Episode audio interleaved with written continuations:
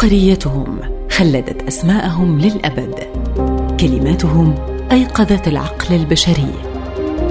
أدباء نوبل من هم؟ ما أعمالهم؟ وما هي أفكارهم؟